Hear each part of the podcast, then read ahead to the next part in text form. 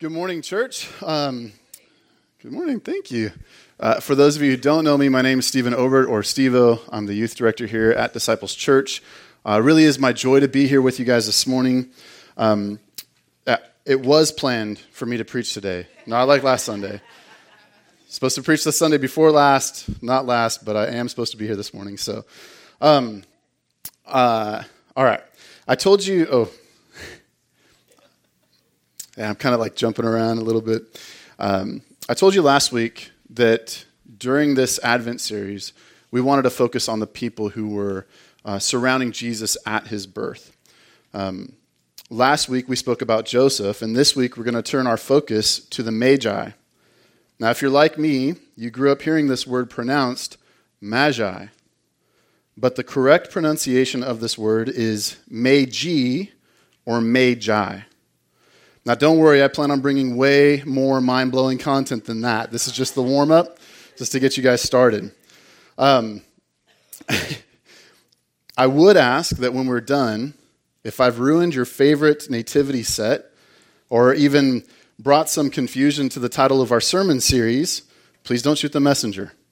Uh, just because we have some silly traditions doesn't mean that we should shy away from biblical truth even if we have to reconstruct our favorite Christmas decorations, right? So grab your Bibles, open up to Matthew chapter 2, and we're going to spend the majority of our time in this whole chapter. Uh, of course, I'll jump to other passages, and they'll be up here on the screen. Uh, they might be in your sermon notes as well. Let's open in prayer. Father, you have blessed us beyond what we can even comprehend. As we spend these next few weeks looking at the people involved surrounding the birth of Jesus, help us not to relegate this story to our Christmas celebrations or our one time a year consideration of what it means, but help us rather to see these events unfold according to your sovereign plan. Let them stir up in us a worship of you and your Son Jesus that we carry throughout 2018. Let the truth of what happened at Jesus' birth and the people involved bring us to new growth in our own lives and a new joy that we are serving and living for the King of Kings and the Lord of Lords. Guide our time this morning, and as always, we pray that this would be a blessing to you and beneficial for us. In Jesus' name, amen. Now, to make sure that there's no confusion, I do want to give you a bit of an outline on where we're going this morning uh, within our text. But for you type A's who really enjoy my three points, we're not doing that this morning, so I apologize in advance. um, to be clear, our Christmas decor is not the focus of our morning, but what I want us to see is the beauty of God's sovereignty. As we walk through the passage, I want us to see step by step how God brought these events to pass. And I want us to see the joy in which the Magi relentlessly pursue the King of the Jews. So let's dive into the passage and see what God has in store for us today. Matthew chapter 2, verses 1 and 2.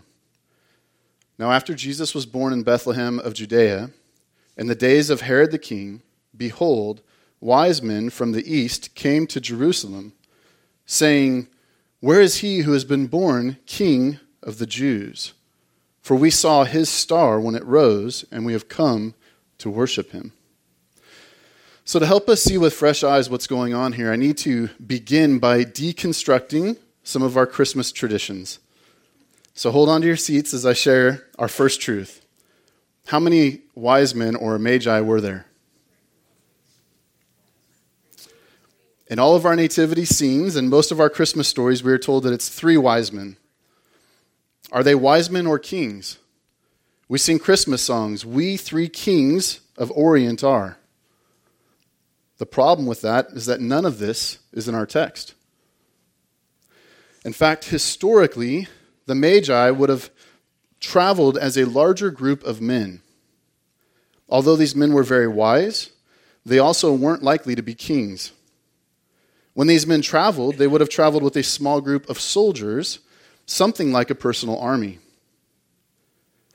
Kings and rulers would call on these men to ask for their wisdom in managing and running their countries or their kingdoms. and the Magi were among the wisest of the wise. They would have had knowledge of astronomy among many other things. The uniqueness of the time would allow them to be experts in almost all areas. That's a, a, different comparison to today because of the vast amount of knowledge we have. Our experts are experts in very specific areas. We don't have people that can be experts in all areas of life. There's too much information. Now, these men were likely from Persia, which we'll see later was a part of the Babylonian Empire. The Magi would have been very wealthy. They would have wanted for nothing. And this is why they were not only able to travel as far as they did, and with likely a large group, but they were also to give such great offerings to Jesus when they do ultimately arrive and worship him.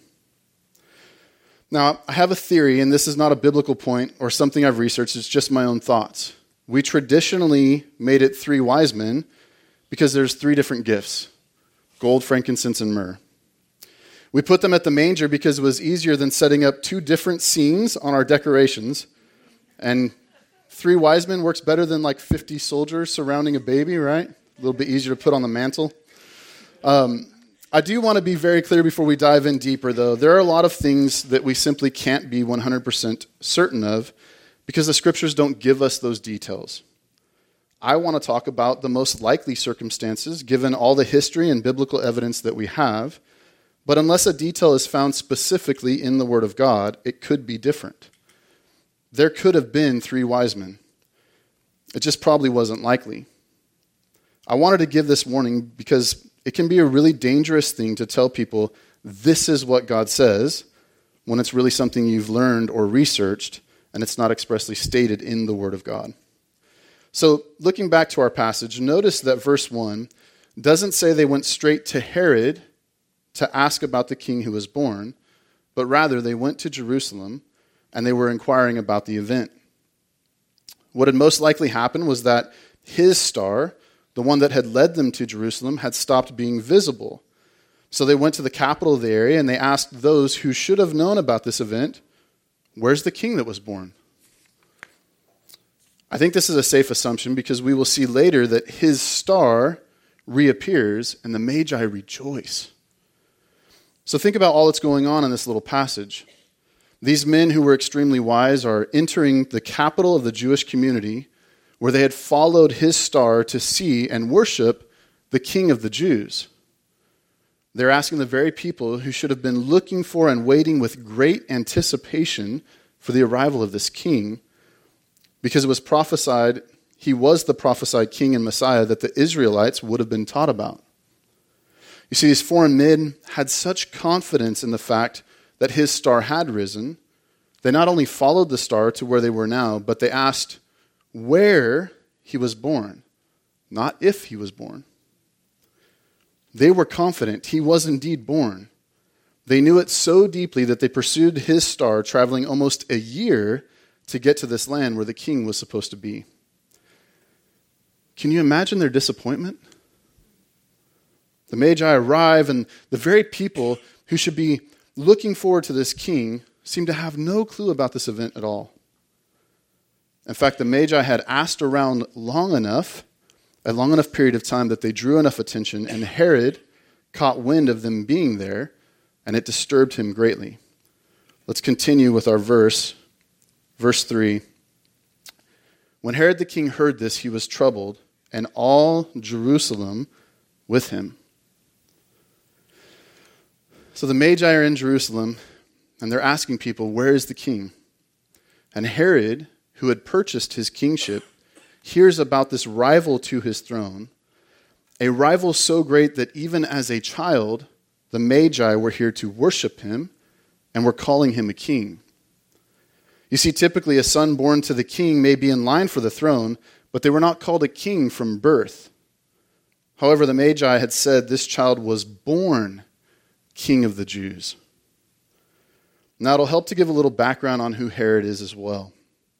Herod was not of Jewish descent, and in fact, as history would show us, he bought his throne and he became king over the Jews for no other reason than money, power, and status.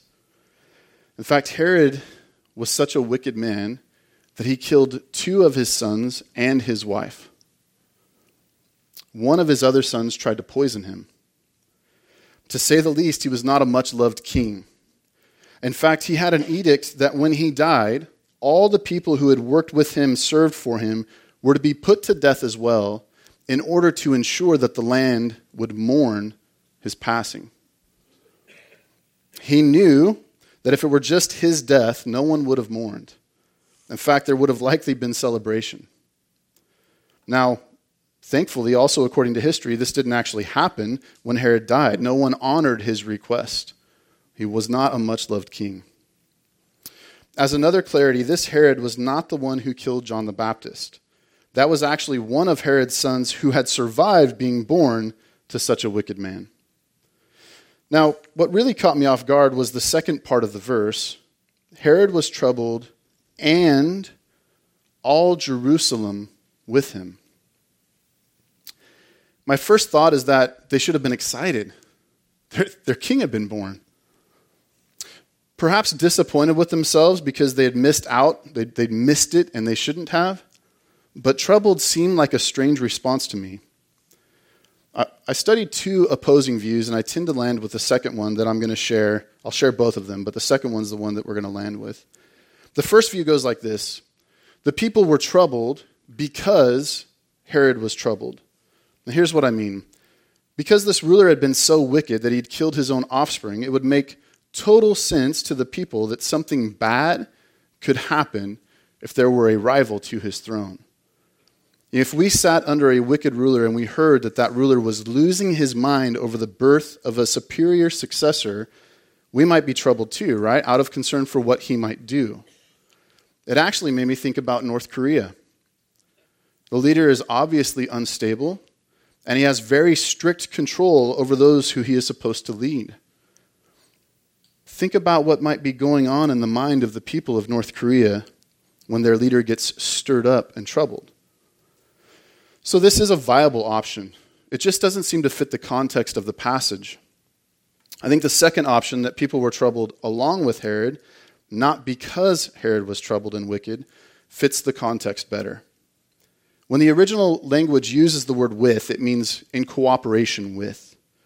The other reason I think this is not a sense of guilt and shame or a sense of fear that Herod was going to do something crazy is the fact that they still never went to look for this king. Even after our next passage reveals that they knew where his birth should have taken place, there's zero sign that any of them went to look for him. I think ultimately they were troubled along with Herod because, like Herod, they didn't want this king of kings to take them off their own thrones.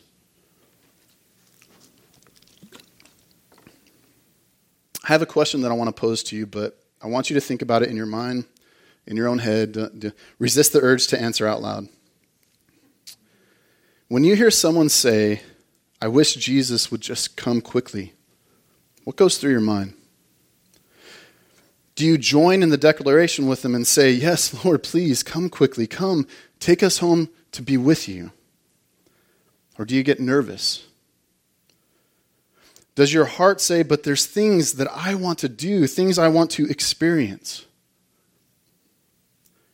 It seems really sad to me that the very people, given the prophecies of the coming King Messiah, are the very ones who are cooperating in their troubled hearts with Herod because they're receiving even clearer news that the long awaited one has come. When I was a kid, I remember thinking like this. When an older person at the church would say, I just wish Jesus would come back already, I'd think to myself, not me. I, I want to get married. I want to be with my future wife. I want to have kids. There's things I still want to do. Could he wait just a little bit?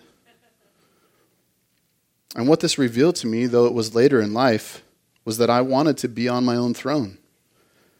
I wanted to experience the things I thought were important instead of seeing and savoring the presence of God more than anything.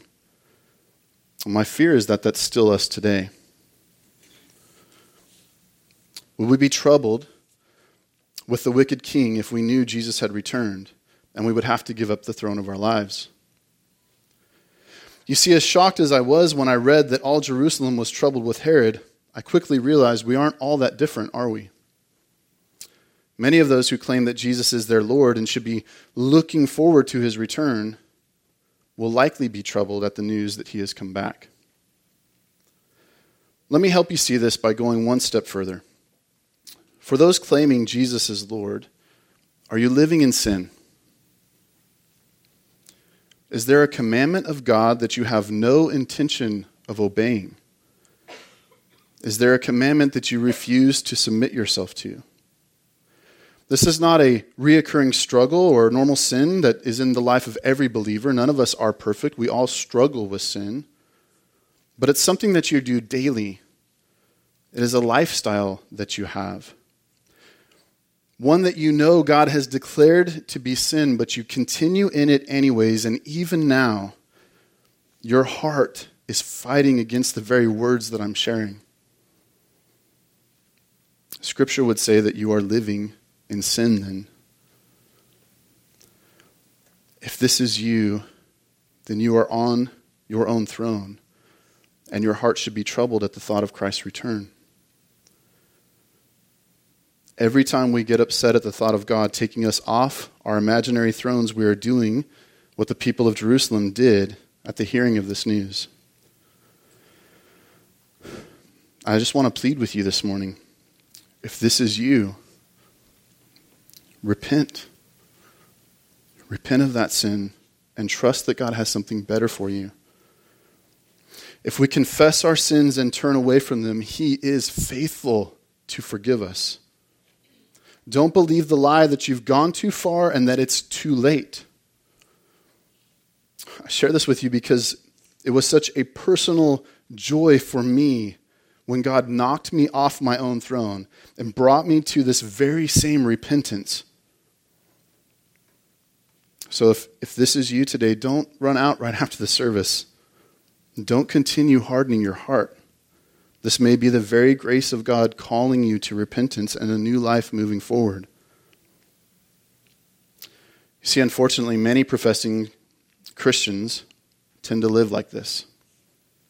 But by God's grace, this doesn't have to be where they stay. So let's continue in our passage. Matthew chapter 2, verse 3. When Herod the king heard this, he was troubled, and all Jerusalem with him. And assembling all the chief priests and scribes of the people, he inquired of them where the Christ was to be born. They told him, In Bethlehem of Judea, for it is written by the prophet, And you, O Bethlehem, in the land of Judah, are by no means the least among the rulers of Judah. And f- for from you shall come a ruler who will shepherd my people, Israel. Now, notice what Herod does. He inquires from those people who should have known and did indeed know about the prophecies concerning the Messiah. He gathers the very people that should be full on sprinting to Bethlehem to see their Messiah because they would know these things. And unfortunately, they proved that knowledge to be true. But they didn't seem interested in finding their king. This is why I'd argued for the second interpretation of the troubled Jews. Even here, they give an answer, but they seem very unconcerned with pursuing the town or the child king. Just imagine how many generations of Jews had longed for that day, and here it is. And the very people that God had shown favor to are the very ones who are troubled instead of overwhelmed with joy. Now, this is the theme that Matthew carries throughout his gospel the theme of the Israelites who were supposed to be God's own people rejecting him, while the Gentiles, for example, the Magi, are actually in pursuit of him. John's gospel, the one that we've spent the last two years in, gives a theme that shows that God didn't just come for the Jewish people, but that he is the God of all believers, both Jew and Gentile. Matthew tends to focus more on the rejection of Israel toward their God and the acceptance or faith of the Gentiles. Anyone here ever been betrayed or ignored by the very ones who are supposed to be there for you the most? It's kind of like that. Back to the passage, though. There's some cool stuff going on in this prophecy, and I must point it out to you. We read the original prophecy in Micah chapter 5, verse 2. It says, But you, O Bethlehem Ephrathah, I'm sure that's right, who are too little to be among the clans of Judah, From you shall come forth for me one who is to be ruler in Israel, whose coming forth is from of old, from ancient days. Now, just the name of the town where Christ was born, Bethlehem, means bread. So the bread of life, as Jesus calls himself, is born in the town of bread.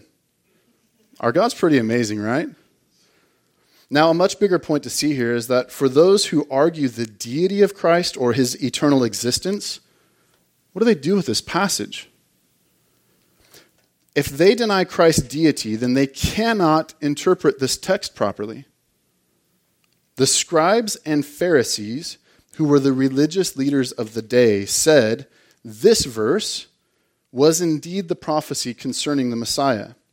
So not only was the Messiah to be born in Bethlehem, but this prophecy proclaims that the one to be born has eternally existed. This is what it means when it says his coming forth was from of old, from ancient of days. You see, this king to be born wasn't beginning his existence at his birth. No, he was coming forth from ancient of days. The king born was God in the flesh. Anyone who says Jesus was not God has not seen these verses clearly. Church, Jesus is God. He has always existed. Jesus' conception in the womb of Mary leading to his birth that we are celebrating at Christmas was his incarnation. It was the very point in history when the Ancient of Days took on a human nature and nine months later was born. This is called the hypostatic union. Jesus is not half God, half man. He is rather 100% God and 100% man. To be clear, he's not 200% of something. Rather, he is two 100%. Now, remember when things like this are describing God to us and we have a hard time relating to it, it's very helpful for us to make a new mental category. In our life, what we see and touch and experience, it doesn't give us something tangible to relate this to. So create in your mind a new mental category and place the truths about God in this category. It's very helpful practice. Now, how beautiful is the fact that God Himself has revealed in history for us what would take place, and it did indeed take place. Christian, your faith should be strengthened with every answered prophecy. It should add weight to your foundation in Christ. These things don't cause us to believe God does that work, but certainly God uses these things in a very gracious way to prove to us that He does and will keep His word. And that's a gracious gift. Because realize He's God. He doesn't have to do that, right? But He bolsters our faith with these things. Let's continue in the passage. Verse 7. Then Herod summoned the wise men secretly and ascertained from them what time the star had appeared. And he sent them to Bethlehem, saying, Go and search diligently for the child, and when you have found him, bring me word that I too may come and worship him. Notice the heart difference of the Magi, who clearly believe in the prophesied Messiah, versus Herod the king, whose throne was now in danger. These men have been inquiring long enough for Herod to gather the scribes and Pharisees, and they did not let the utter lack of knowledge of this epic event stop them from searching for their king.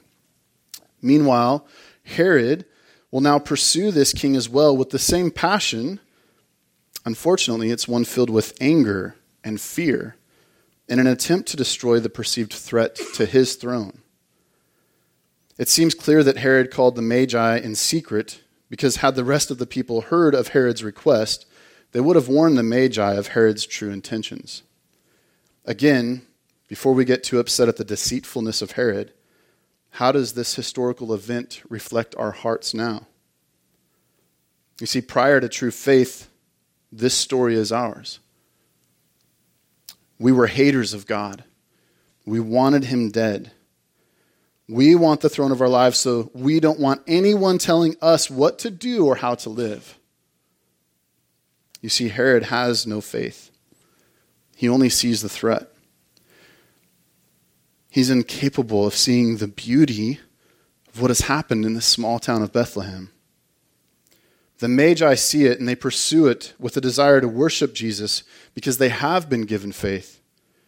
The actions of Herod should not surprise us. In fact, they were our very own actions prior to Christ stepping in and graciously giving us new life and faith in him. For those of us who have been saved, the actions of the Magi here ought to convict us. Are we pursuing God the way they did? Are we asking those around us are we searching the scriptures? Do we see the beauty of our Lord's birth and marvel that he entered into creation to become the perfect Savior? Now, here in this passage, we see a wicked king being deceitful and fearful for his throne. And in stark contrast, we see some foreign men who will not stop until they have found the prophesied king to worship him. Our passage continues in verse 9. After listening to the king, they went on their way, and behold, the star that had appeared, sorry, the star that they had seen, when it rose, went before them until it came to rest over the place where the child was. When they saw the star, they rejoiced exceedingly with great joy.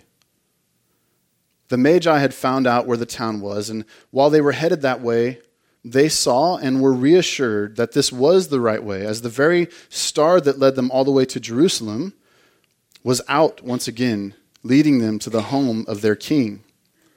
Now, notice something really exceptional about this. The star they had followed didn't just rest over the town, rather, it stopped and it rested or it remained suspended over the very house where the child was. Now it's clear that they were filled with joy that the star had reappeared again. The passage says they rejoiced exceedingly with great joy. When they were in Jerusalem, it was likely that the star was not visible, and this would explain why they were asking the people instead of simply following the star to the child's house. Now, as they head to where the king was born, the star reappears, and it overwhelms them with joy.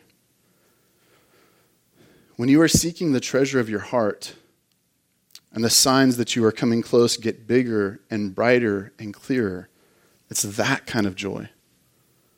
Now the star stopped over the house of the child, showing them exactly where they needed to go, and they were about to lay their eyes on the king that they had been on this great journey to find. How many of you have ever decided to be dedicated to something, and a few weeks in, you gave up? You don't have to raise your hand. These guys had searched and followed and believed in this foretold Savior with diligence for quite some time. Can you imagine the joy they had when they see the star again and they know this is it? The scriptures say they rejoiced exceedingly with great joy. What a great way to describe how excited they must have been. Is this how we see the Messiah when we study the Word of God? Or when we see Him answer our prayers? Are we filled with exceeding joy and rejoicing? For some of you have recently been saved or were saved as an adult, saved as an adult. Do you remember this joy? Do you remember the moment you believed that you had a Savior?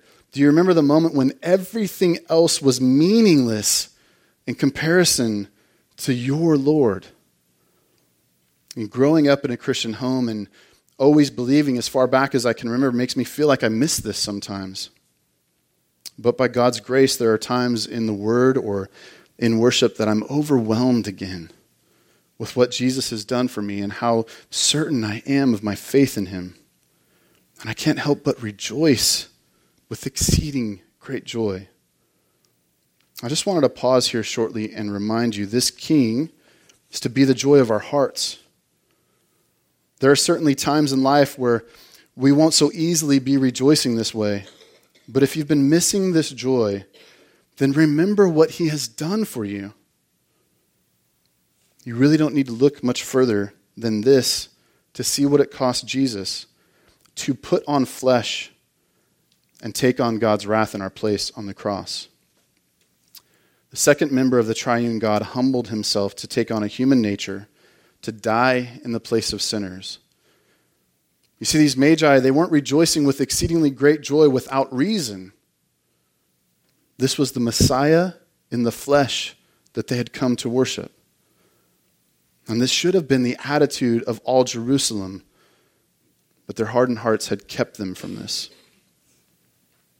When we talk about God and his sovereign hand at work, the Magi really give us two different views of this.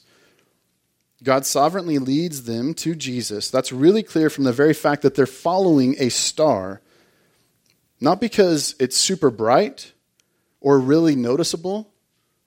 Otherwise, why would Herod have had to ask the Magi when it appeared? No, there was something very different about this star, and it wasn't a super obvious difference. If it had been, Herod would have seen it, or at least those in his council would have, and they would have not needed the information from the Magi about when it appeared. They were following it for a unique reason. It was God sovereignly moving a star in a way that stars don't move, and intentionally leading these men to Jesus. Now, this is an up close view of God sovereignly working, leading these men to their Savior, but how about a, a, a bigger further away view. What I mean is, how do these men even know to be looking for the star? How do they hear about the King of Jews' birth? For that, we need to look back to the book of Daniel, where we really get a bigger scope and view of God's sovereignty and how the wise men were a part of it.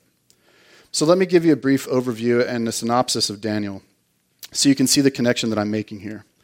Daniel, along with three other descendants of David, we would know them as Shadrach, Meshach, and Abednego, were taken as captives to Babylon after Babylon's initial raid on Jerusalem under King Nebuchadnezzar. Now, God only allowed this to happen because the, king, the kings over the Israelites would not honor and obey God. So God gave them over to their enemies. This all took place about 605 BC.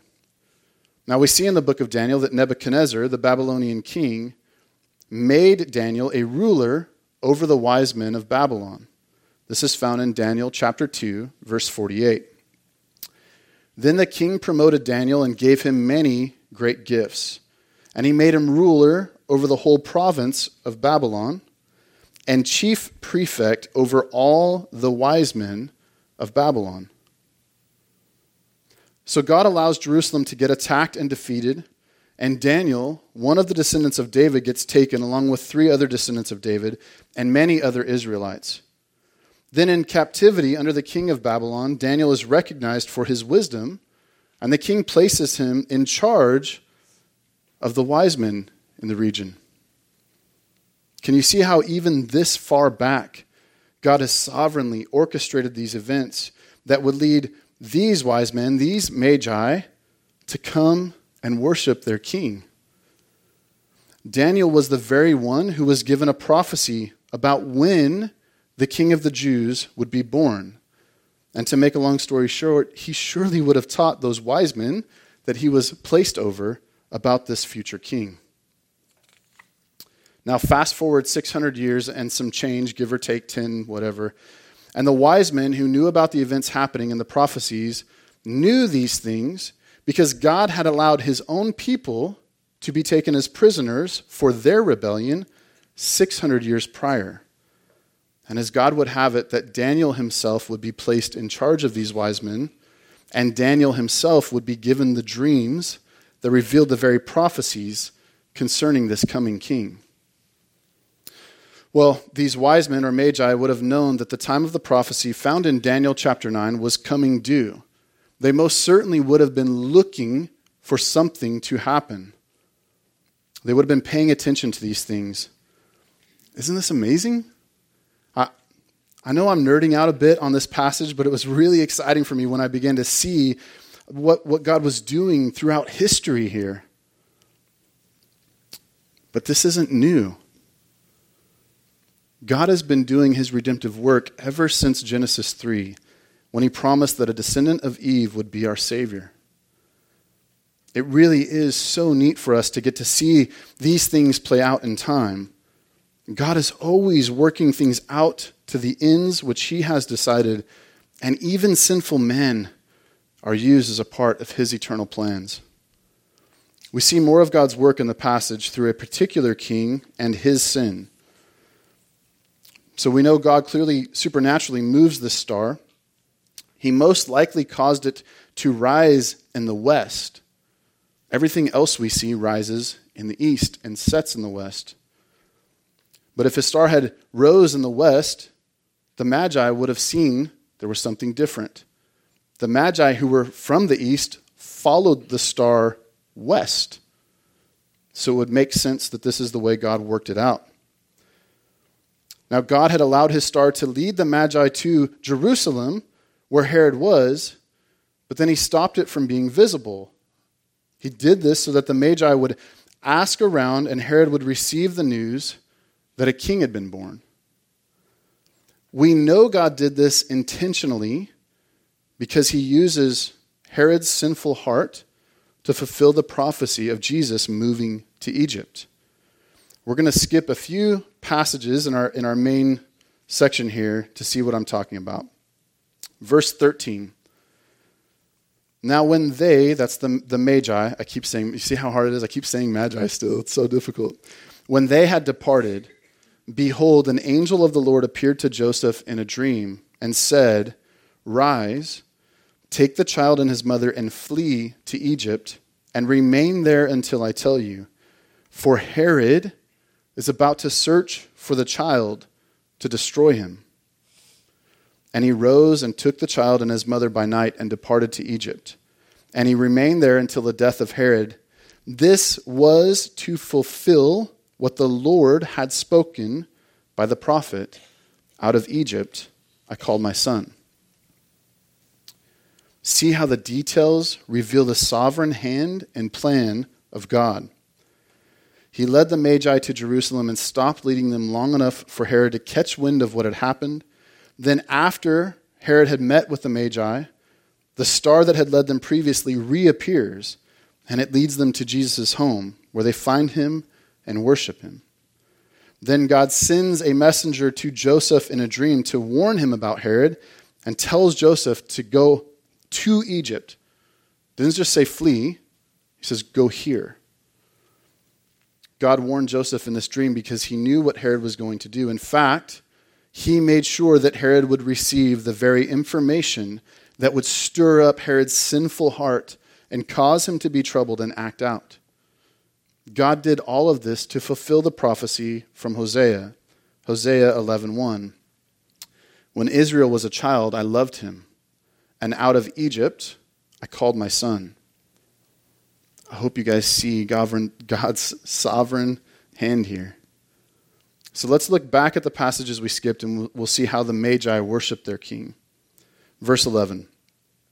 And going into the house, they saw the child with Mary his mother, and they fell down and worshiped him. Then, opening their treasures, they offered him gifts gold and frankincense and myrrh. And being warned in a dream not to return to Herod, they departed to their own country by another way.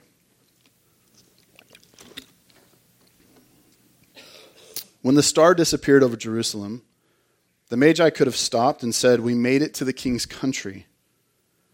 When the star stopped over the house of Jesus, they could have worshiped outside and said, He's in there, the king's in there. But they would not stop until they could see the king, their king, and worship him. They fell down and worshiped. Jesus would have likely been around the age of one. The scriptures don't give us a clear age, but we can, with observation, make a rough estimate of somewhere between the age of one and almost two. I imagine Herod would have been smart enough to give himself some room to error when he said, All the children two and under must be killed. So I think it's safe to say that Jesus' age was somewhere around one. So picture this grown men falling on their face in front of a one year old child and worshiping. The only reason these men would have had any clue about this event was because God's sovereign hand throughout history. These magi never gave up, they didn't stop, but they wouldn't even be on the scene if it wasn't for God's work in history. See God ensuring that Jesus will save his people. All who belong to God will be saved, and the Magi are a beautiful picture of God's sovereign work to make sure that this happens. It says they opened their treasures and they offered gifts of gold, frankincense, and myrrh. These were precious metals and herbs and incense. And there have been plenty of people who try to make each of these gifts have some peculiar meaning. But historically, it was very common for rulers and nations who wanted to show respect to a greater nation or wanted their protection. Really, it was just the way of recognizing the other nation as superior to give gold, frankincense, and myrrh. The scripture does not give us a reason, so all of our thoughts added to this are just speculation. But it would make sense for these magi who belong to another nation to come and recognize the King Jesus himself as superior. Now, whether that was the point or not, what we do know, and it's obvious by their pursuit, worship, and offering, is that God had given them faith in this Messiah. They came to honor their Lord and Savior, and that's amazing. See the joy of those who were looking forward to a Savior fulfilled in their worship of a child as the King of the Jews, the very one prophesied of by Daniel in all of the Old Testament. And just like God had guided their way to Jesus, He also guides them back home, warning them in a dream to go another route. The passage in Matthew goes on to show Herod carrying out his wicked plans in an attempt to keep this throne that he purchased. What simply blows my mind is that Herod, in his sin and wickedness, does this wretched thing fearing a child. I, I can't fathom a wickedness so deep that you send soldiers to kill every child in the region from the age of two and under. But the scriptures reveal that this was done to fulfill the prophecy once again.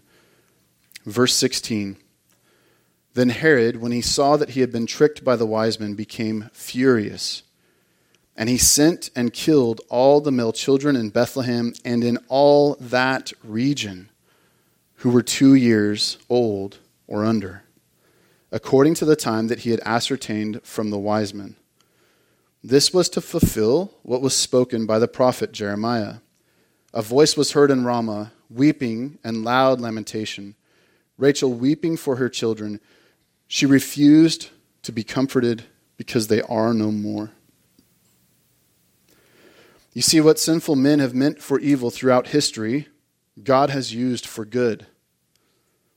Matthew is loading his letter with proof of fulfilled prophecy so that the very ones who would have had these prophecies might believe that Jesus was truly the Messiah. Just like Joseph told the very brothers who sold him into slavery that what they had meant for evil, God had meant for good, we see the evil actions of sinful men and yet the sovereign hand of God working through these things to bring about the one and only Savior do you guys see God's sovereign hand here? If you're wondering why I'm driving this point home, let me shed some light on that. If you remember last week, uh, I had said that there was a verse in Matthew that was probably one of my favorites in all of Scripture. And we're going to look at it again. Matthew chapter 1, verse 21. She will bear a son, and you shall call his name Jesus, for he will save his people from their sins. Church, if God is not sovereign, how could his word declare this with such clarity, with such certainty? Jesus will save his people from their sins. The verse doesn't say Jesus might save his people. The verse doesn't say Jesus will make salvation a possibility. No, it says, You shall call his name Jesus, for he will, he will save his people from their sins. God declares this in his word because no human will and no sin of man can prevent the King of Kings from doing everything that God had sent him to do, and God's hand will not be thwarted. Church, this should bring you such comfort and joy. Our God has not abandoned us in this world, a world that seems to be falling apart all around us. He will accomplish what he has set out to do.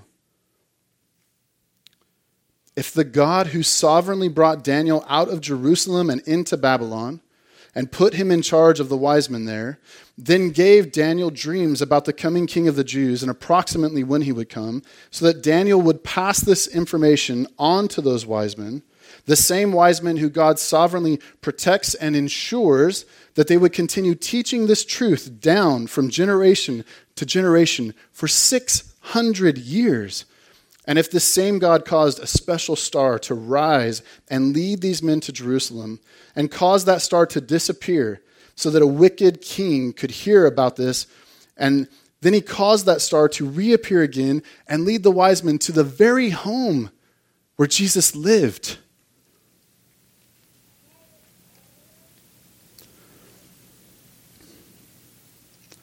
If that same God visited these men and Joseph in a dream, to make sure they went specific ways to fulfill prophecies.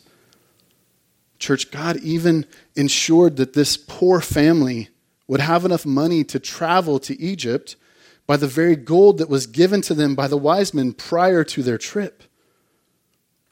If this God can do all of these things, then what are you so anxious about? What is so big in your life that God cannot overcome it? The answer is nothing. God can and He will continue His work today and every day to come. When it seems like the whole world is raging against Him, Jesus will, not might, not maybe, He will save His people from their sins. If you are His, nothing will stop Him. That's what we see Paul speaking about in Romans chapter 8, another one of my favorite sections of scripture. Romans 8:31 What then shall we say to these things? If God is for us, who can be against us? He who did not spare his own son but gave him up for us all, how will he not also with him graciously give us all things? Who shall bring any charge against God's elect? It is God who justifies. Who is to condemn? Christ Jesus is the one who died more than that, who was raised, who is at the right hand of God, who indeed is interceding for us. Who shall separate us from the love of Christ? Shall tribulation or distress or persecution or famine or nakedness or danger or sword? As it is written, For your sake we are being killed all the day long. We are regarded as sheep to be slaughtered. No, in all these things, we are more than conquerors through him who loved us. For I am sure that neither death, nor life, nor angels, nor rulers, nor things present, nor things to come, nor powers, nor height, nor depth, nor anything else in all creation will be able to separate us from the love of God in Christ Jesus our Lord. This is why God's sovereignty matters. It matters for our hearts when we doubt. It matters for our ministry when we go out and share the gospel and it seems like no one is listening. It matters when an entire region of kids, two and under, get killed by soldiers because we know that God is at work. God will use us and every circumstance that life brings to accomplish his work, and he will save his people. This should encourage and strengthen us at every turn. It should be the foundation of our lives. It mattered at the cross. Acts 2:22. Men of Israel hear these words. Jesus of Nazareth, a man attested to you by God with mighty works and wonders and signs that God did through him in your midst as you yourselves know, this Jesus, delivered up according to the definite plan and foreknowledge of God, you crucified and killed by the hands of lawless men. God raised him up, loosing the pains of death because it was not possible for him to be held by it. You see, God's sovereign hand is what put Jesus on the cross. Sinful men killed Jesus, but God had ordained that this would happen in order that Matthew 1, I think it's 19 or 121, in order that that would come true. Jesus will save his people from their sins.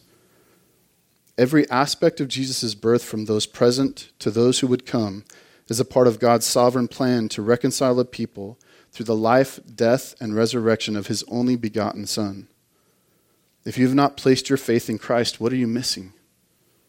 I plead with you today don't just leave. Grab one of the leaders, one of the elders will be up front waiting after our next song, and talk to us. Let us answer your questions. Let us pray for you. Repent of your sins and trust in the child king who would grow into a man climb upon a cross and die for the sins of his people, and leave here a saved son or daughter of the one true God. Let's pray. Father, thank you for your son. As we celebrate Christmas and we think about Jesus putting on flesh so that he could bleed on a cross and we look throughout history and we see your sovereign hand guiding each step of the way. I pray that it would fill us with worship and praise for you. I pray that your spirit would be moving on hearts and where there is hardness, where we are stuck in habitual sin, unrepentantness. God, break down those walls. Cause us to repent, give us faith. Bolster the faith of the saints, Lord. It's in Jesus' name we pray. Amen.